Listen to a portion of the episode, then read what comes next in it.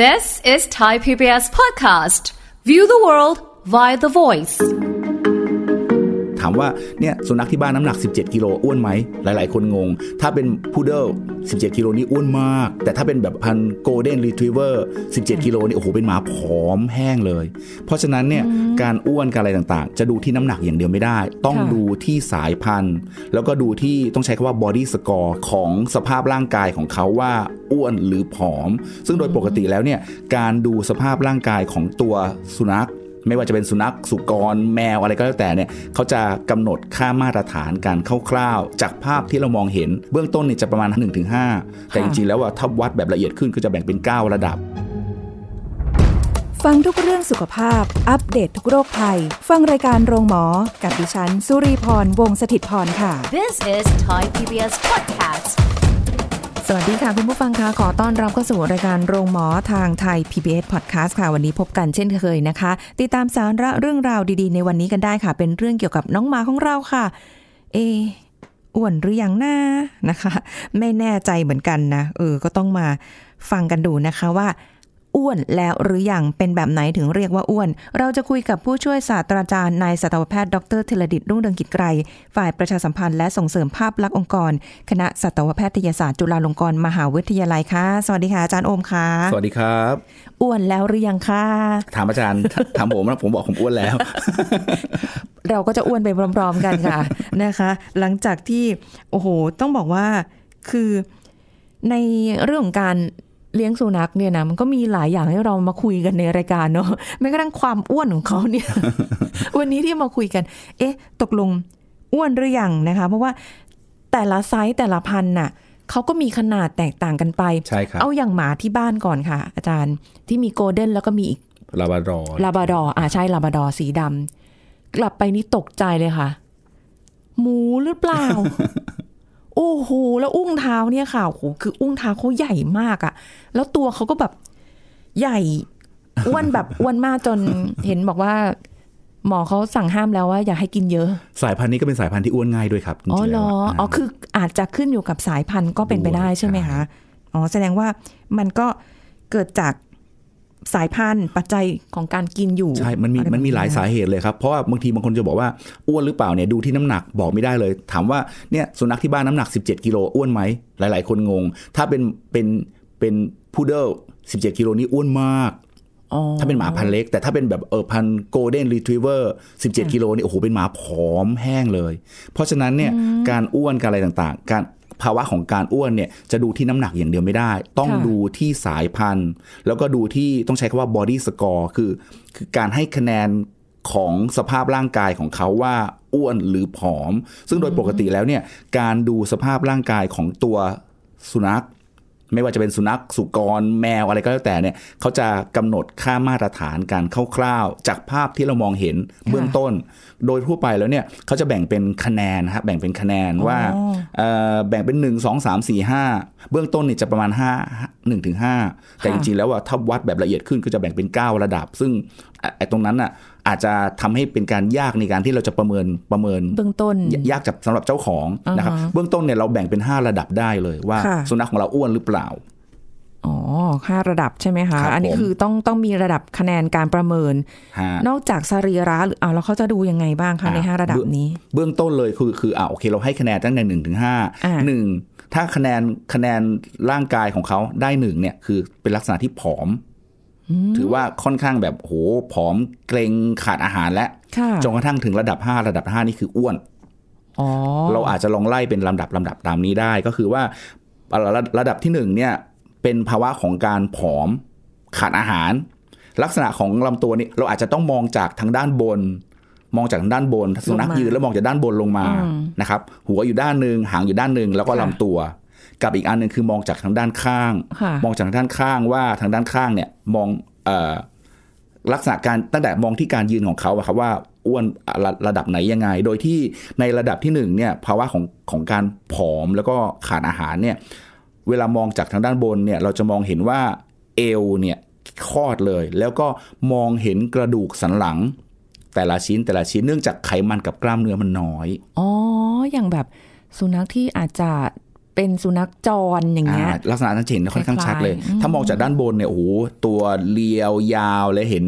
กระดูกสันหลังเป็นซี่ซี่ซี่ซี่จนถึงหางเลยค่ะถ้ามองจากด้านข้างเนี่ยก็เห็นกระดูกซี่โครงเป็นซี่ซี่ซี่ซี่ชัดเจน เอวคอดกิ่วสวยงามเลยอ๋อหลายๆในคนอาจจะชอบแบบเอวคอดกิ่วเอวคอดแต่อย่างของสุนัขของแมวเนี่ย ซึ่งซึ่งอาจทั้งใช้ได้ทั้งสุนัขและก็แมวนะครับค่ะจะเป็นตัวที่แบบโอ้โหผอมแล้วก็แล้วก็เห็นกระดูก ค่อนข้างชัดเจน ถ้าลักษณะแบบเนี้ยการให้คะแนนบอดี้สกอร์คะแนนร่างกายของเขาเนี่ยให้เป็นระดับหนึ่งได้เลย โอ้ยผอมเลยเนาะครับเนื่องจากว่าไม่มีไขมันไม่มีแทบจะไม่มีไขมันแล้วก็กล้ามเนื้อปกคลุมเท่าไหร่เลย ซึ่งมันเป็นไปไม่ได้หรอกจริง ๆ แล้ว ไม่ว่าสัตว์หรือคนมันจำเป็นต้องมีไขมันอยู่ด้วยถูกต้อะองเนาะครับเพราะลักษณะที่หนึ่งเอ่อระดับที่หนึ่งเนี่ยเป็นลักษณะที่ต้องต้องการการรักษาต้องการการแก้ไขเลยแหละโอ้ขาดอาหารนะครับเลยใช่ไหมคะใช่ครับส่วนในระดับที่สองก็คือเป็นภาวะผอม อ่าอ่าหลาย ๆ คนอาจจะชอบ ถ้าเป็นคนอาจจะชอบเคลักยษอณะยู่ในแบบนี้ เคยอยู่ในภาวะนี้ค่ะ นานมากแล้วเหมือนกันเลยครับ ก็คือเป็นเป็นลักษณะที่น้ำหนักน้อยกว่ามาตรฐาน อันนี้คือ under average นะครับ ตรงเนี้ยเอ่อเวลาที่เรามองลักษณะลำตัวของเขาเนี่ย เราจะค่ะเห็นว่าเห็นกระดูกซี่โครงค่อนข้างชัดอ๋อเห็นเป็นซี่ๆชัดเจนเลย แล้วก็เอ่ออาจจะ ตัวกระดูกสันหลังที่เห็นตามลำตัวก็จะพอเห็นได้ แต่ก็ยังพอเห็นมีไขมันกับกล้ามเนื้อคลุมนะครับอันลักษณะแบบนี้เนี่ย แต่ก็ยังมองเห็นช่วงเอวที่กิ่วแล้วก็คลอดอย่างชัดเจน แต่มันลักไปษณะชัดตรงซี่โครงอะเนี่ยเนาะใช่ครับจะมองแต่ว่าถ้าเป็นระดับหนึ่งเนี่ยโอ้โหซี่โครงชัดเห็นกระดูกชัดเจน เอวคลอดกิ่วจนเห็นเห็นกระดูกชัดเจนเลยค่ะแต่อันนี้ก็คือพอที่จะมองเห็นกล้ามเนื้อกับไขมันคลุมได้บางส่วนอืมก็พอนะครับไหวนะอะแต่ยังผอมอยู่นะ ครับค่ะอันที่สามคือหุ่นดีว้าวใช้คำว่าหุ่นดีหุ่นได้มาตรฐานโอ้โหนะครับตรงนี้เนี่ยเวลาที่เราดูเราจะมองเวลาที่มองจากด้านบนเนี่ยเราจะเห็นว่าท้องเขาค่อนข้างแฟบท้องกิ่วลงไป แต่ไม่ได้ขนาดว่าผอมจนถึงกระดูกนะครับมองเห็นกระดูกซี่มองถึงกระดูกกระดูกซี่โครงเนี่ยสามารถมองเห็นได้คร่าวๆไม่ได้เห็นชัดนะครับ มองไม่ค่อยเห็นคลำเนี่ยสามารถคลำเจอออว่าอ่าซี่โครง ซี่ท้ายซี่ถัดมาอะไรต่างๆเหล่านั้นอ๋อเอวก็ค่อนข้างคลอด แล้วก็ต้องบอกว่ามีกล้ามเนื้อกับไขมันสมบูรณ์เต็มเอ่อไม่ใช่สมบูรณ์มีกล้ามเนื้อกับไขมันที่ปกคลุมอยู่นะครับอันนี้เป็นระดับที่ 3 ซึ่งเป็นลักษณะเป็นไอเดียเลยที่แบบหลาย ๆ คนอยากให้เป็นแบบนั้น พอดีที่ว่าถ้าเกิดเอาสุนัขประกวดก็เป็นต้องเป็นทรงนี้ใช่ต้อไหมงลักษณะนี้คตามสายพันธุ์ของเขาด้วยนะครับค่ะ ทีนี้ระดับทีสี่4 กับระดับที่5เนี่ยก็ถือว่าเป็นภาวะของน้ำหนักเกินหรือโอเวอร์เวทกับอ้วน อันที่น้ำหนักเกินเนี่ยจะบอกว่าเอวเริ่มหายแล้วอะอะอันนี้อันนี้ชัดเจนเลยเอวคือหายแล้วจากเดิมที่เอวคอดๆก็เริ่มตรงขึ้นนะครับเออค่ะเริ่มมีพุงเริ่มเห็นพุงย้อยๆนิดๆหน่อยๆอันนี้หมายถึงสุนัขหรือแมวนะคะ คุณผู้ฟังไม่ได้พูดถึงคนนะ แต่พอพูดคำว่าพุงเนี่ยแบบโอ้รู้สึกสะท้อนใจมาแล้วค่ะเออก็ก็จะเห็นว่ามีไขมันปกคลุมส่วนเกินบริเวณหลังบริเวณด้านท้องอะไรด้านข้างเยอะค่ะนะครับบางคนก็บอกว่าเป็นหลังเป็นกระดาน ค่อนข้างแบนแบนเอออ่าหลังเป็นกระดานเลยนะครับ โคนหางก็จะเริ่มนูนขึ้นบางครั้งก็จะเห็นแบบว่าโคนหางแบบอ้วนๆบวมๆลักลักษณะนั้นคือโอเวอร์เวทแล้วอ๋อ ดูจากหางได้ด้วย ตรงโคตรงบริเวณนะโคนครับโคนครับแน่นๆเลยเนาะเพราะไขมันจะไปสะสมตรงนั้นเยอะเลยโอ้นะครับ แล้วก็เอ่อภาวะที่สี่ที่เออที่ห้าเลยคือภาวะอ้วนเนี่ยภาวะอ้วนเนี่ยจะสังเกตเห็นเลยเออเมื่อเมื่อสักครู่ลืมไปว่าอ่าระดับที่สี่น้ำหนักเกินเนี่ยเรายังมองมองกระดูกซี่โครงเนี่ยไม่เห็นแล้วนะครับ แต่เราสามารถ คลำแล้วยังพอมองยังพอจะเจอได้อ๋อเพราะไขมันก็ยังมีระดับระดับหนึ่งที่คลุม แต่ก็ยังสามารถคลำผ่านไขมันเหล่านั้นไปเจอได้ แต่มันจะหนากว่าระดับที่เป็นภาวะแบบหุ่นมาตรฐาน slen der อืมหุ่นดีอย่างนั้นนะครับ ส่วนระดับระดับที่ 5 คือระดับอ้วนคือ obese เลยนะครับค่ะ obese เลยเนี่ยตรงเนี้ยมองซี่โครงก็ไม่เห็น คลำก็ต้องแบบกดเข้าแบบลึกมากๆ ถึงจะเจอ ค่ะ นะครับรู้สึกค่ะ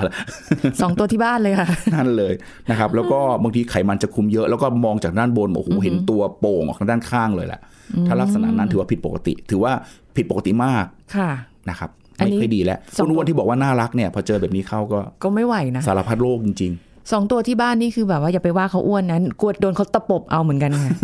อุ้งเท้าใหญ่มากค่ะคุณผู้ฟังน่ากลัวจริง ๆ เนาะนี่นี่คือสิ่งที่เป็นเป็นตารางที่เป็นมาตรฐานเลยนะ ที่สามารถจะสังเกตทั้งทั้งสุนัขและแมวได้เนาะว่าอ้วนหรือว่าผอมๆเกินไปใช่เราจะได้ประเมินได้ว่าสภาพของเขาเนี่ยโอ้โหผอมมากไปหรือว่ากำลังดีแล้วหรืออ้วนหรือว่าอ้วนมากนะครับโอ้โห แต่แบบเห็นความอ้วนของบางตัวแล้วก็แบบเออมันก็น่ารักดีแหละ แต่ว่า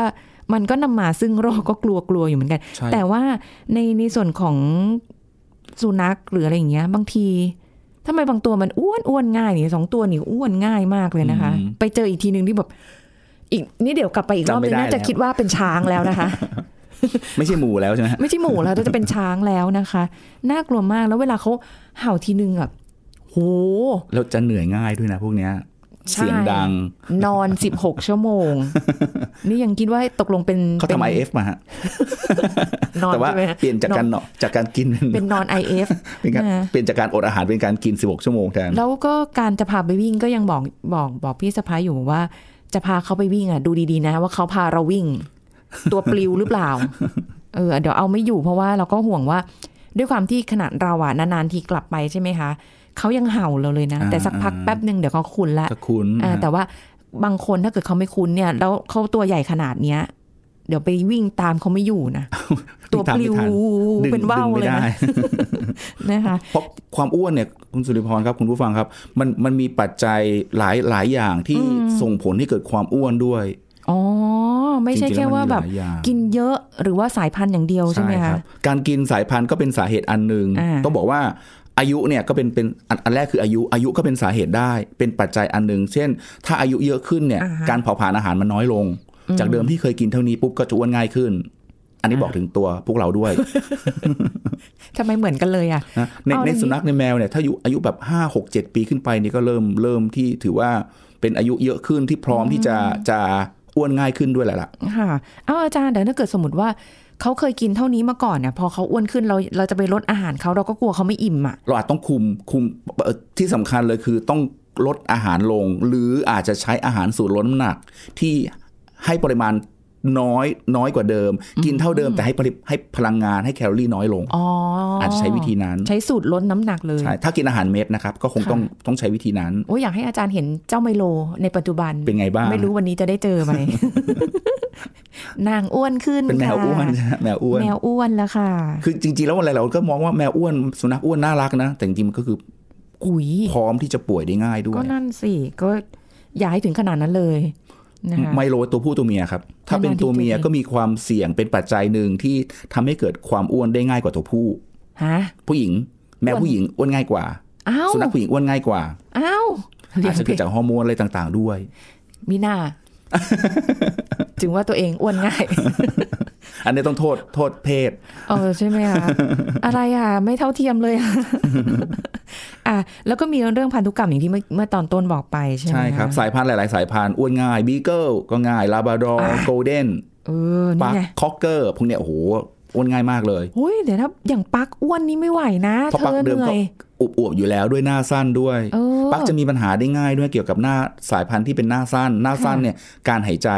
ท่อทางเดินหายใจเขาก็จะอาจจะไม่ไม่ไม่สมูทไม่ไม่เอ่อ ไม่โปร่งเหมือนกับพันธุ์อื่นๆ เพราะฉะนั้นการหายใจก็มีโอกาสที่จะติดขัดได้ง่าย แล้วถ้ายิ่งอ้วนด้วย ก็เป็นอีกปัจจัยหนึ่งทำให้เกิดโรคระบบทางหายใจแล้วก็อาจจะทำให้เกิดการช็อกอะไรต่างๆ ได้อืมแต่ก็เป็นความชอบของแต่ละคนเนอะว่าชอบสายพันธุ์นี้มากขนาดรู้ว่าเขาอาจจะแบบการหายใจหรือหรือเขามีเสียงง่ายหรืออะไรเงี้ยแต่บางคนเขาก็ชอบนะต้องอยู่ในที่พัธุ์เย็นปักอะๆด้วยอะเพราะถ้าร้อนไม่ก็ยิ่งหอบใช่ไหมคะอันตรายโอ้ แต่แต่ผมจะบอกว่าทั้งหมดทั้งมวลเนี่ยที่บอกว่าเรื่องสายพันธุ์เรื่องอายุเรื่องเพศอะไรต่างๆ เนี่ย สิ่งที่สำคัญที่มีผลทำให้สุนัขแมวอ้วน ได้ค่อนข้างง่ายก็คือพฤติกรรมของคนเลี้ยง อุ๊ยอันเนี้ยกระกระแทกเลย กระแทกใจเลยโอ้โหก็ ก็เห็นแล้วก็แบบอดไม่ไหวไงเขาก็มาทำตาแวววาวใส่ใช่น้ำลายไหลใส่เรา แล้วก็อันนิดนึงนิดไปนิดมาก็เต็มที่นั่นแหละเพราะเพราะเพราะว่าด้วยความสงสารด้วยความรักและผูกพันไงเนี่ยเห็นไหมอ่าฮะเราใจอาจอ่อนอะเราเอาความใจอ่อนของเรามาเป็นตัว เป็นตัวเป็นข้ออ้าง ว่าว่าจริง ๆ แล้วสุนัขอ้วน คือจริง ๆอะจะบอกว่าเขาอะฉลาดฉเขารู้ลาดเพราะรู้ เออ ว่าเราเดี๋ยวก็ใจอ่อนให้อยู่ดีแหละ เดี๋ยวแบบฮะพอไม่ให้ปุ๊บก็จะรู้สึกแบบ เออนี่แหละที่สำคัญก็เลยต้องขึ้นอยู่กับ อยู่กับเจ้าของเนี่ยแหละว่าเราเราจะขี้สงสารแล้วก็เออเอ็นดูเยอะขนาดไหน ยิ่งเอ็นดูมากก็จะให้เขากินเยอะ เอาจก็จะริงอ้วนๆนะ คือไปถ้าไปเข้าช็อปของพวกสัตว์เลี้ยงนะเพชช็อปเนี่ยโอ้โห ดูดเงินจากเราได้อย่างดีเลยรันะบเอารองจริงได้คือใช่ถามว่าสุนัขอาจจะไม่ได้ต้องการแต่ว่าจริงๆแล้วคือเจ้าของเนี่ยเห็นว่าอันนี้อุ้ยดีอันนี้น่ารักเราอยากซื้อให้เขาๆอืมมีแรงเชียร์จากเจ้าของร้านก็ไปอีกสนุกเลยใช่เลยทีนี้ ขนมขนม เอ้ยเดี๋ยวนี้ คุณผู้ฟังอันนี้เพิ่งไปห้างมาครับไปของที่เป็นของสุนัขแมวอะเต็มไปหมดเลยเป็นอะโซนใหญ่ ๆ แล้วอะใช่มันก็เป็นแผนกเสื้อผ้าเสื้อผ้าเด็กอะเป็นล็อกหนึ่งเป็นแผไปนกเลยหนึ่งอะเลยอะทั้งใช่แถบเลยอะแล้วก็แบบว่ามีทั้งอ่าขนมอะไรของขัดฟันเคี้ยวเล่นเอ่ออาหารเม็ด อาหารเปียกใช่ไหมคะอะไรพวกเนี้ยเพราะโอ้โหเพราะเดี๋ยวนี้เนี่ยการดูแลการเอาใจใส่การเลี้ยงดูสัตว์เลี้ยงเนี่ยเป็นเพื่อน เป็นสมาชิกคนหนึ่งในบ้านอย่างที่เราเคยคุยกันตลอดเลยเพราะเดี๋ยวนี้ต่างจากเมื่อก่อน เมื่อก่อนอะโซนแบบนี้ไม่ค่อยมีหรอกฮะมีในคลินิก แล้วก็มีส่วนเล็ก ๆ เช่น อาหารอาหารสำเร็จรูปก็ไม่ค่อยได้ใช้เท่าไหร่ของเล่นก็ไม่มีเสื้อผ้าก็ไม่ค่อยได้มี แล้วก็ค่ะพวกของขบเคี้ยวต่างๆ ก็น้อย มีแบบโซนเล็ก ๆ แต่เดี๋ยวนี้เนี่ยอยู่ใน pet shop ก็สามารถหาได้ อยู่ในเอ่อร้านสะดวกซื้อก็มีห้างสรรพสินค้ามีเป็นโซนใหญ่ ๆ โซนหนึ่งเลยอย่างใช่ เยอะมากความใส่จริงๆมากขึ้น เพราะพอพูดถึงเรื่องขนมเรื่องต่างๆเนี่ย จะบอกว่าเรื่องอาหารเรื่องขนมเรื่องโภชนาการที่เขาได้รับมีความสำคัญเหมือนกัน เพราะถ้าเกิดว่ากินอาหารขนมกินอะไรต่างๆมาก ด้วยความที่อย่างพฤติกรรมเขาเจ้าของอะสอดคล้องกันอะเอาให้เขากินมากด้วยความรักก็ทำให้มีโอกาสที่จะได้รับพลังงานเข้าไปเยอะๆแล้วก็อ้วนค่ะได้ อ๋อ ก็คือ แต่ว่าเขาก็เดี๋ยวนี้ก็มีอาหารเป็นประเภทของแต่ละช่วงวัยด้วยนะ ถูกต้องครับใช่เลยออก็จะได้เป็นเป็นความเหมาะสมของใช่เขาเพราะแต่ละช่วงอายุของเขาก็ได้ต้องการพลังงานต้องการอาหารที่แตกต่างกัน ค่ะนะฮะอืมเอ้ยอาจารย์อีกข้อหนึ่งที่ได้ยินมาตลอดตลอดเลยคือทำหมันแล้วอ้วนอ่าจริงหรือเปล่าไม่รู้อันเนี้ย ต้องบอกว่าแต่ว่าเออแมวและสุนัขที่ทำหมันแล้ว มีโอกาสอ้วนได้ค่อนข้างสูง ต้องบอกว่ามีโอกาสอ้วนได้ค่อนข้างสูง แต่ไม่ได้หมายความว่าการทำหมันทำทำให้เกิดความความอ้วนค่ะเนื่องจากว่าการทำหมันแล้วเนี่ยมันทำให้เอ่ออัตราการเผาผลาญต่างๆ แล้วก็พฤติกรรมต่างๆของเขาเนี่ยมันลดลงไป ดังนั้นถ้าเรายังให้อาหารเหมือนเดิม หรือด้วยความรักให้อาหารตามที่เขาต้องการมากกว่าเดิม โอกาสความอ้วนมี ดังนั้นเขาก็เลยแนะนำบอกว่าเวลาที่เราทำหมันสุนัขแล้วก็แมวแล้วเนี่ยเราอาจจะต้องควบคุมปริมาณอาหารลดลงประมาณสัก20%เนื่องจาก การการใช้ชีวิตการใช้พลังงานของเขาเนี่ยมันจะลดลงจากเดิม จากความที่ต้องการซ่าเหมือนเดิม ก็เริ่มลดลงไป การที่วิ่งเล่นต่างๆ ก็อาจจะน้อยลงแต่ไม่ได้หมายความว่าทำหมันแล้วจะโอ้โหนิ่งซึมนอนอยู่เฉยๆอะไรอะไรขนาดนั้นไม่ถึงขนาดนั้น เออ แปลกดีเหมือนกันเนาะคือแบบฮะแค่เรื่องการทำหมันอะไรอย่างเงี้ยนะคะครับอาจารย์แล้วอย่างอันเนี้ยอย่างการที่แบบ จะฝึกเขาแล้วให้ขนมทีละนิดทีละนิดหรืออะไรเงี้ย มันมีส่วนไหมอะต้องบอกว่าการให้ อาหารที่เป็นรางวัลสำหรับการฝึก ในการสิ่งที่เขาทำตามสิ่งที่เราบอกเนี่ย เราไม่ได้ให้จำนวนมากอ๋อก็ได้ เพราะว่าเขาจะติดใจที่รสชาติโอ้ถ้าเกิดเราทำแบบนี้เขาเขาทำแบบนี้ขึ้นมาแล้วเนี่ย เขาจะได้กินอาหารกินขนมรสชาติแบบนั้น ซึ่งอยู่ที่เราอะว่าว่าเราหลังจากที่เราให้ขนมเขาแล้ว โอ้เขาทำตามที่เราต้องการเราให้ขนมเขากิน แล้วเราฝึกให้เป็นบ่อยๆจนชิน ซึ่ง ในการให้แต่ละครั้งเราไม่ได้ให้เยอะอยู่แล้วค่ะแต่ถ้าเกิดว่าให้ขนมเขาเป็นเป็นกิจจะลักษณะเลยอ่าโอเค มีขนมมานั่งป้อนกันไป เรากินด้วยเขากินด้วย เราไม่ได้หมายว่ากินของของเขานะครับ เรากินขนมของเราแล้วก็มีขนมของเขาให้เขากิน ไอ้ลักษณะแบบนั้นอะ มันจะปัญหาที่เกิดขึ้นมันจะเกิดความอ้วนทั้งเราแล้วก็สุนัขอ้าวซึ่งอย่างเงี้ยเจอบ่อยเลยนะครับเขาเขามีมีงานวิจัยบอกว่าคนคนเอ่อสุนัขที่อ้วนเนี่ย มักจะมีเจ้าของที่อ้วนด้วย อุ้ยเพราะว่าส่วนใหญ่แล้วอะพฤติกรรมการกินจะเหมือนกันเพราะเรารู้ว่าเรากินหลายมื้ออร่อย เราก็จะให้ลูกของเราแบบนั้น ให้สุนัขของเราแบบนั้น แล้วอาหารของเราที่ให้เขากินเนี่ยมีผลกับเขาด้วยไหมคะอาหมายถึหางรความอ้วนที่เรากินต้องบอกว่าเราเราเคยเคยคุยกันไว้ว่า อาหารของคนเนี่ยเราจะปรับรสชาติ มีการปรุงแต่ง แต่อาหารของสัตว์เนี่ยจริง ๆ สุนัขเนี่ยไม่ได้ต้องไม่ได้กินอาหารจากรสชาติ แต่กลิ่นจาก กินชอบกินอาหารจากกลิ่นที่เกิดขึ้น เพราะฉะนั้นอาหารไม่หลาย ๆ อย่าง จะมีการใส่กลิ่นมีการปรุง แต่ไม่ได้อาหารที่มีคุณภาพนะครับ แต่ไม่ได้เน้นในส่วนของเอ่อเครื่องปรุงรสอะไรเท่าไหร่อ๋อเพราะฉะนั้นเนี่ยเอ่อสุนัขต้องการอาหารที่มีกลิ่นหอม แต่ไม่ได้ต้องการอาหารที่มีรสชาติเค็มจัดๆอะไรต่าง ๆ เพราะฉะนั้นการปรุงอาหารที่เราอาหารสำเร็จรูปอะต้องบอกว่าอาหารปรุงเองที่เราทำให้เขาเนี่ยไม่ควรที่จะใส่พวก เครื่องปรุงรสอะไรต่างๆเยอะเลย ต้องบอกว่าไม่ไม่ไม่ต้องปรุงก็ได้เพราะเขาต้องการแค่กลิ่นของมันอะค่ะนะครับเพราะให้อาหารพวกเครื่องปรุงรสเหล่านั้นค่ะผลเสียที่ตามมาปัญหาเรื่องไตเรื่องโรคหัวใจ แล้วก็เกี่ยวกับระบบการขับถ่ายอะไรต่างๆเขาก็มี โอ้โหนั่นก็คือไม่ควรให้เขากินอาหารของเขาเฉพาะไปดีกว่าอ่าฮะนะใช่คะครับอันนี้มันก็มาเข้าสู่เรื่องโรคด้วยอาจารครับย์ผมว่ามันแบบตอนที่เราคุยกันที่ เกี่ยวกับเรื่องของโรคตาในสุนัขอย่างเงี้ยค่ะ ตาขุ่นอย่างเงี้ยเออมันมีคำว่าเบาหวานอาจารย์อ่าบอกว่าสุนัขใช่ครับก็เป็นเบาหวานได้นะ อันนี้ก็จริงครับทำให้อ้วนได้ เพราะอ้วนเลยเป็นเบาหวาน ใช่ครับคือเกี่ยวกับพฤติกรรมการกินเนี่ย ซึ่งเมื่อกี้คุณดุษยพรพูดถึงเรื่องโรคต่างๆ ที่เจอในสุนัขอ้วนจริง ๆ แล้วเจอได้เยอะเลย ไม่ว่าจะเป็นโรคเกี่ยวกับกระดูกและข้อโรคเกี่ยวกับหัวใจกับระบบทางเดินหายใจ เกี่ยวกับเรื่องผิวหนัง เกี่ยวกับต่อมไรท่อต่อมไรท่อที่พูดถึงก็คือพวกพวก เบาหวานก็เกิดจากจากต่อมไรท่ออย่างหนึ่งก็คือจากตับอ่อนนี่แหละค่ะกับการสร้างฮอร์โมนอะไรต่างๆเนี่ยเพราะฉะนั้นมันเกิดโรคได้ค่อนข้างเยอะ แต่โรคที่เห็นได้ค่อนข้างชัด คือเกี่ยวกับเรื่องข้อออพอน้ำหนักตัวมากก็จะกดทับค่ะ ต้องใช้พลังงานแล้วก็น้ำหนักก็กดไปที่ข้อต่อเยอะ ก็ทำให้มีโอกาสเสียดสีมากๆ แล้วยิ่งถ้าอายุมากขึ้น มีความเสื่อมต่อการต่อการเอ่อการสร้างน้ำเลี้ยงข้อต่อน้อยลงก็มีโอกาสเกิดการอักเสบของข้อแล้วก็เกิดการบาดเจ็บค่ะ นะฮะถ้าลักษณะแบบนั้นอ๋อนี่ก็คืออันอันที่หนึ่งแล้วว่าเออปัญหาที่เกิดจากความอ้วนเนี่ย เจอได้ค่อนข้างชัดเลยโอ้ทีนี้ปัญหาที่เกิดจากเรื่องการระบบการหายใจแล้วก็หัวใจเนี่ยบางทีสังเกตว่าหมาอ้วนๆเนี่ยวิ่งไปนิดนิดนึงก็หอบแล้วหอบแล้ว อันนี้พูดถึงตัวเราด้วยนะครับนะบางทีเล่นๆก็อยู่จากเดิมที่จากสมัยก่อนที่แบบเล่นๆกับโอ้โหเล่นได้เป็นแบบ 25 นาที 30 นาทีสบายเลย แต่ตอนเนี้ยเล่นได้สักห้านาทีก็เริ่มหอบเริ่มมีอาการแล้วค่ะนะฮะแล้วก็บางทีเนี่ยเอ่อ ร่างกายเขาเนี่ยถ้าเกิดมีไขมันแทรกมากๆ การที่เอาเลือดไปเลี้ยงออกซิเจนไปเลี้ยงทั่วร่างกายก็ค่อนข้างลำบากด้วยโอ้โหบางทีตัวตัวที่อ้วนๆก็ต้องการออกซิเจนมากขึ้น ซึ่งอาจจะทำให้มีปัญหาอะไรต่างๆ ช็อกอะไรก็ได้ง่ายด้วยอะค่ะโอ้โหนี่ก็โอ้โหเป็นโรคหลัก ๆ เลยนะใช่แต่ละครับอย่างเนี่ย ยังไม่หมดนะคะ ยังมีอีกหลายโรคเลยนะโรคที่เกี่ยวกับเรื่องผิวหนังก็เจอบ่อยนะฮะโอ้ ทำไมถึงเจอบ่อย เพราะว่าพอร่างกายอ้วนอ้วนขึ้น อ่าผิวหนังก็จะย่นอะไรต่างๆ มีหลืบมีอะไรต่างๆ มากขึ้น โอ้ การทำความสะอาดก็ค่อนข้างยาก ค่ะ แล้วพอเวลาที่ผิวหนังย่น นะครับมีการติดเชื้อมีความชื้นเข้าไป ก็ทำให้เกิดปัญหาเรื่องผิวหนัง เรื่องการการอักเสบของผิวหนังตามมาได้ มีค่ะกลิ่น มีปัญหาเรื่องการคันการกาวโอ้เยอะแยะไปหมดเลยอืมนะครับมาอีกรู้สึกว่าอย่าให้อ้วนเลยดีกว่าเนาะคุมอาหารดีๆด้วยต้องอาจจะต้องคุมด้วยในนี้พูดถึงทั้งทั้งไม่ว่าคนแล้วก็สัตว์เลี้ยงด้วยนะครับค่ะอืมเห็นรูปดัชชุนแล้วก็แบบว่า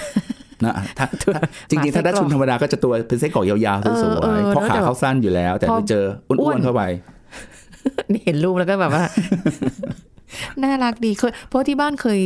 เคยเลี้ยงดัชชุนน่าจะเป็นดัชชุนแหละค่ะ แต่ตอนนั้นครับไม่รู้จักว่าชื่อดัชชุน แต่เรียกว่าไส้เป็นกรอกไส้กรอกฮะใช่ตัวยฮะาวๆขาสั้นๆ แล้วก็แบบพอมันมีสเต็ปขึ้นเนี่ยขึ้นไม่ได้อีกสงสารด้วยความที่ตัวยาวและขาสั้นด้วยเออแล้วก็อาจจะติดพุงตรงบันได รู้สึกแบบเลี้ยงทำไมเนี่ย ต้องหาต้องหาทำแบบไอเขาเรียกอะไรนะ ทางลาดให้เขาอะเออ เอาสินะ แล้วก็ความอ้วนแบบเนี้ยมันเป็นเพราะว่า การย่อยไม่ดีด้วยเปล่าคะอาจารย์ เพราะว่าเนี่ยอะถ้าถ้าเทียบกับคนก็มองจากตัวเองนี่แหละ ระบบเผาผลาญการย่อยอะไรถูพกวต้กองเนี้คยรับถูกต้องเลยโรคที่เกี่ยวกับเรื่องเมตาบอลิซึมต่างๆ เขาก็มีโอกาสที่จะเจอได้ค่อนข้างเยอะ อย่างเช่น เกี่ยวกับเรื่องการการย่อยอาหารที่ผิดปกติไปค่ะการระบบฮอร์โมนต่างๆ ของร่างกายที่ผิดปกติที่มีโอกาสที่ทำให้เกิดโรคต่างๆ ที่เกิดขึ้นอย่างที่บอกนะครับ ดังนั้นเนี่ยเอ่อพออ้วนขึ้นมาแล้วอะ เจอโรคเยอะค่ะมีโอกาสเจอโรคเยอะมาก ข้อต่อกล้ามเนื้ออ๋อหายการหายใจหัวใจเรื่องผิวหนังเรื่องโรคเกี่ยวกับการย่อยอะไรต่างๆ เนี่ยพอพอเห็นอย่างนี้แล้วเนี่ยอาจจะต้องระมัดระวังแล้วว่าการอ้วนเนี่ยการปล่อยให้เขาอ้วนมากเนี่ยไม่ไม่ใช่เรื่องที่ดีแหละเพราะฉะนั้นเรามาไม่ให้เขาอ้วนกันดีกว่า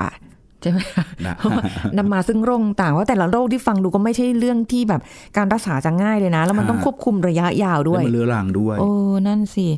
อ้าวถ้าเกิดอย่างนี้ อันดับแรกเลยไม่ให้อ้วนมันก็เป็นมาจากพฤติกรรมของเราที่ให้อาหารเขานี่แหละ ใช่เลยไหมคะถูกต้องเลยครับอันนี้ใช่เลย คือการอ้วนเนี่ยมันเกิดขึ้นจากการที่ได้อาหารเข้าไปอือหือและไม่ได้ใช้พลังงาน คือถ้าจะไม่อ้วนคือได้อาหารเข้าไป แล้วก็มีการเผาผลาญมันก็จะบาลานซ์กันสมดุลกันก็ไม่อ้วนขึ้นมา แต่ถ้าเกิดว่าได้อาหารเข้าไปแล้วใช้พลังงานน้อยก็จะไปสะสมเป็นไขมัน บวกกับอันนี้ด้วยไหมคะว่ากำลังมองภาพของสิ่งที่เราเคยคุยกันไปเรื่องของความตะกระของเขาอะก็ก็เป็นส่วนหนึ่งแล้วพอเราเห็นก็เราก็ให้ให้ให้ อันนี้คือเรามองในแง่ของเจ้าของว่าเนี่ยเป็นอาจจะเป็นเพราะสุนัขตะกระแต่ถ้ามองในกลับกันในฐานะของสุนัขก็จะมองว่าก็เพราะเจ้าของให้เราอะอะก็เถียงไม่ได้เลยจ้ะก็อาจจะเป็นเป็นการเกิดร่วมกันฮะระระหว่าง ความที่เจ้าของใจดี แล้วก็เป็นพฤติกรรมที่เราเจ้าของให้เขาตลอด กับการที่เขาสุนัขสุนัขเขาตะกะ แล้วก็กินเยอะได้รับพลังงานเข้าไปเยอะ อืมก็ยินยอมทั้งสองฝ่ายนั่นแหละใช่แล้วแล้วก็อาจจะไม่ได้ออกกำลังด้วย อ๋อเอออ โอ้โห อาจารย์ ทุกวันนี้ก็แทบจะแย่อยู่แล้วนะคะทำงานมาก็เหนื่อยแล้วจะเอาเวลาไหนไปออกกำลังกาย แล้วยิ่งไม่ค่อยมีเวลาไม่ต้องห่วงเลยจะพาลูก สาวลูกชายไปออกกำลังกายนี่ ยากสวนสาธารณะในบ้านเราก็ยังไม่รองรับทุกที่อ่าใช่ครับจะไปวิ่งใช่ตรงไหน เพราะฉะนั้นเนี่ยอย่างที่บอกว่าถ้าถ้าเกิดว่าเราไม่มีเวลาที่จะพาไปออกกำลัง สิ่งที่สำคัญก็คืออินพุตก็ต้องน้อยลง การให้อาหารที่ให้เข้าไปที่เขาจะกินเนี่ยก็ต้องต้องเออมีพลังงานที่ที่ไม่สูงเกินที่จะเอามาสะสมค่ะคือถ้าเกิดให้ให้เยอะเนี่ยก็ต้องต้อง เอ่อเร่งเผาผลาญออก แต่ถ้าเกิดว่าเราเผาผลาญออกไม่ได้ เราอาจจะต้องควบคุมปริมาณอาหารค่ะนะครับซึ่งซึ่งจริง ๆ เดี๋ยวนี้เอ่อการที่จะลดน้ำหนักสุนัขแมวเนี่ยนะมันมีมันจะมีเอ่อต้องใช้คำว่าโภชนะสัตวแพทย์ เป็นคุณหมอสัตวแพทย์ที่ดูแลเรื่องเกี่ยวกับโภชนาการของสัตว์ค่ะซึ่งเอ่อปัจจุบันเจอเยอะ ปัจจุบันเนี่ยเจอปัญหาเรื่องโรคอ้วนเยอะ แล้วคุณหมอที่ทำทางด้านนี้โดยตรงเนี่ยก็เริ่มมีมากขึ้น สมัยก่อนอาจจะลำบากนิดนึง อาจจะปรึกษาคุณหมอเหล่านั้นได้ เพราะว่าเขาอาจต้องควบคุมสำหรับอาหารปริมาณอาหารปริมาณพลังงานที่จะเหมาะสำหรับตัวตัวนั้น ในช่วงค่ะอายุนั้น แล้วก็ในสายพันธุ์นั้น แล้วก็คำนวณว่าควรต้องกินอาหารขนาดไหน อันนี้ค่ะคือในกรณีที่เราจะปรุงอาหารให้เขากินเอง หรือบางครั้งอาจต้องเป็นการคุมเรื่องการใช้อาหารสำเร็จรูปสำหรับสุนัขอ้วนค่ะ นะครับอาจจะต้องใช้วิธีการหลาย ๆ อย่างเหล่านั้น แต่ว่าอยากจะแนะนำว่าลองปรึกษาคุณหมอดู คุณหมอเขาจะมีมีขั้นตอนมีกลไกมีกระบวนการต่าง ๆ ที่ค่อนข้างละเอียดแล้วก็ ทำแล้วได้ผลอะไม่ไม่ไม่ใช่ว่าทำไปเสร็จแล้วเนี่ยโอ้โหผอมลงไปมากๆ อันนั้นก็ไม่ใช่เรื่องดี หรือว่าทำไปตั้งนานหลายเดือนก็ไม่ได้สำเร็จไม่ได้ไม่ได้ทำให้น้ำหนักลดลง อันนั้นก็ค่ะก็ก็เหนื่อยเหนื่อยเปล่าอะไรลักษณะเนี้ยครับค่ะก็คงจะเหมือนคนเนาะเวลาลงจะลงยากฮะใช้เวลาอันหน่นี้อยใช่เลย แต่เวลาขึ้นก็รึบขึ้นมาเลยนะคะฮะทั้งคนต้องช่วยช่วยๆกันฮะทั้งสองฝ่ายนะคะ ถ้าเกิดจะให้ดีอะไรบางอย่างที่งดให้ก็งดไปเลย บางบางคนที่เมื่อเมื่อกี้ที่บอกว่า การการปรับเรื่องให้ให้อาหารเป็นสูตรลดน้ำหนักเนี่ยบางครั้งอะความน่ากินมันอาจจะต่ำต่ำกว่ากันแต่บางทีถ้าจะเปลี่ยนอาหารจากเดิมที่เคยกินอาหารแบบนี้แล้วเปลี่ยนมาให้อาหารอีกอย่างหนึ่งเนี่ยบางทีอาจจะไม่ยอม อืมเราต้องค่อยค่อยค่อยเป็นค่อยๆไป อาจจะค่อยๆ ปรับทีละยี่สิบเปอร์เซ็นต์อ๋อไปสักวันสองวันอะถ้าเกิดพอทำได้ก็เริ่มเพิ่มปริมาณอาหารมากขึ้น อาหารที่สูตรลดน้ำหนักมากขึ้นค่ะจนกระทั่งจนกระทั่งเขาชินแล้วก็กินได้อืมลักษณะนี้ค่ะนะครับก็เป็นแนวทางไว้ให้สำหรับคุณผู้ฟังด้วยนะคะเผื่อว่าตอนนี้ใครเลี้ยงอยู่แล้วเป็นอ้วนเหมือนเหมือนของที่บ้าน หมูนั่นเองนะคะอะก็เป็นได้ได้แนวทางมาแล้ว เดี๋ยวจะได้ไปลองทำดู ขอบคุณอาจารย์โอมค่ะขอบคุณครับค่ะ สวัสดีค่ะสวัสดีครับเอาละค่ะคุณผู้ฟังคะเราจะกลับมาพบกันใหม่ครั้งหน้ากับรายการโรงหมอทางไทย PBS Podcast ค่ะวันนี้สุริพรลาไปก่อนนะคะ สวัสดีค่ะ This is Thai PBS Podcast. เวลาที่คุณปวดหลังปวดเฉพาะที่หลังหรือมีอาการร้าวลงขา แต่ละอาการสังเกตและมีสาเหตุจากอะไร ดรนายแพทย์จตุพลคงถาวรสกุล แพทย์ผู้เชี่ยวชาญกล้ามเนื้อกระดูกและข้อ มาเล่าให้ฟังครับ ถ้าปวดหลังให้เราถามด้วยว่าปวดหลังหรือปวดขา หรือปวดทั้งคู่ ถ้าปวดคอนะ เอาปวดคอหรือปวดแขนหรือปวดทั้งคู่ เพราะอย่างนี้ปกติแล้วเส้นประสาทมันจะวิ่งออกมาจากหลัง แล้วไปที่ขาเพ ราะฉะนั้นถ้าคุณปวดหลังเอาหลังก่อนหลังอย่างเดียวก่อน ถ้าคุณปวดหลังอย่างเดียวนะเป็นคนสูงอายุ ให้เราคิดถึงจริงๆเบสิกเลยเนี่ยต้องคิดถึงกล้ามเนื้อไปก่อน อันนี้ค่ะตัดทิ้งไปสมมติกล้ามเนื้อไม่ใช่อ่าเป็นนานละสามสี่เดือนละอ่าถ้าเป็นวันๆแบบยุคของหนักอะไรเงี้ยพวกนี้กล้ามเนื้ออักเสบเป็นเรื่องหนึ่งแต่ถ้าปวดหลังเป็นเรื้อรัง3 4เดือน5เดือนไม่หายอ่าเอ็กซเรย์ปุ๊บเห็นหลังเสื่อมนิดหน่อย ส่วนใหญ่พวกเนี้ MRI เข้าไปจะเห็นว่าหมอนรองกระดูกหลังเสื่อมอ่า ถ้าเป็นจากหลังให้คิดถึงกระดูกหรือหมอนรองกระดูกเสื่อม แต่ถ้าเป็นที่ขาปวดขาเนี่ยนะครับ มันจะเป็นได้ก็คือ ต้องมีอะไรไปกดทับเส้นประสาท มันเลยปวดลงขา หรือถ้าเป็นอันสุดท้ายปวดหลังและปวดขาเนี่ย แสดงว่ามันต้องมีอะไรที่เสื่อมแล้วไปกดด้วย เสื่อมหรือหมอนรองกระดูกปิ้นแล้วไปกดด้วยอ่าถ้าปิ้นเฉยๆก็อาจจะหรือหรือหมอนรองกระดูกเสื่อมหรือปิ้นเนี่ยโดยที่ไม่มีอะไรไม่กดเลยเลยนะ จะปวดหลังอย่างเดียว ถ้าหมอนรองกระดูกปริ้นแล้วทับเส้นประสาท บางทีไม่ปวดหลังก็มีนะแต่มีแต่ปวดขาปวดขาอย่างเดียวเพราะมันไปกดทับเส้นประสาทแล้วมันปวดร้าวลงขาอีกอันหนึ่งคือช่องไขสันหลังตีบก็คือช่องเนี่ยมันแคบลง เพราะว่ามันมีเนื้อเยื่อเอ่อผังผืดเนี่ยเพิ่มขึ้นตรงนั้น เลยทำให้มันไปกด ก็เลยปวดขา เพราะฉะนั้นคำว่ากดแปลว่าปวดขาอ่าแต่ถ้าปวดหลังมันจะต้องเป็นคำว่าแตกหรือเสื่อมแต่ถ้าเกิดเป็นทั้งคู่แปลว่ามันมีทั้งสอง ประเด็นคืออย่างนี้ ถ้าสมมุติว่าหลังเนี่ยนะ มันปวดแค่ขาอย่างเดียว แปลว่ามีปัญหาที่ไปกดเส้นประสาท ปัจจุบันเนี่ยร้อยเปอร์เซ็นต์เลย ไม่มีการเปิดแผลใหญ่นะ ฟังดีๆสำหรับคนที่มีญาติพี่น้องที่แหมกำลังจะไปผ่าตัดหลังเนี่ยฟังดีๆ อยากให้เข้าใจตรงนี้เลย แล้วไปถามคนไข้ว่า เอ้ยเขาเป็นอะไร อ่า ถ้าปวดขาอย่างเดียวนะร้อยเปอร์เซ็นต์ส่องกล้องได้เลย อ่า ไม่ต้องเปิดแผลใหญ่ ไม่ต้องเปิดแผลแบบ2อสเซนอะไรไม่ต้องเดี๋ยวนี้ ปัจจุบันเราเปิดแผลแค่ เซนเดียวเพื่อเอากล้องเนี่ยสอดเข้าไป แล้วก็หยิบทุกอย่างที่มันอ่าอย่างสมมติช่องกระสันหลังตีบแล้วปวดขา หยิบบริเวณรอบๆ ไอ้ที่มันไปกดอะไรก็แล้วแต่ที่กดน่ะดึงออกมา การผ่าตัดในปัจจุบันเนี่ยเรื่องของการผ่าตัดหลังเนี่ยนะฮะมันค่อนข้างที่จะadvance แล้วก็เป็นอะไรที่มีความปลอดภัยสูงกว่าเดิม แผลเล็กกว่าเดิมมาก แล้วก็ทำให้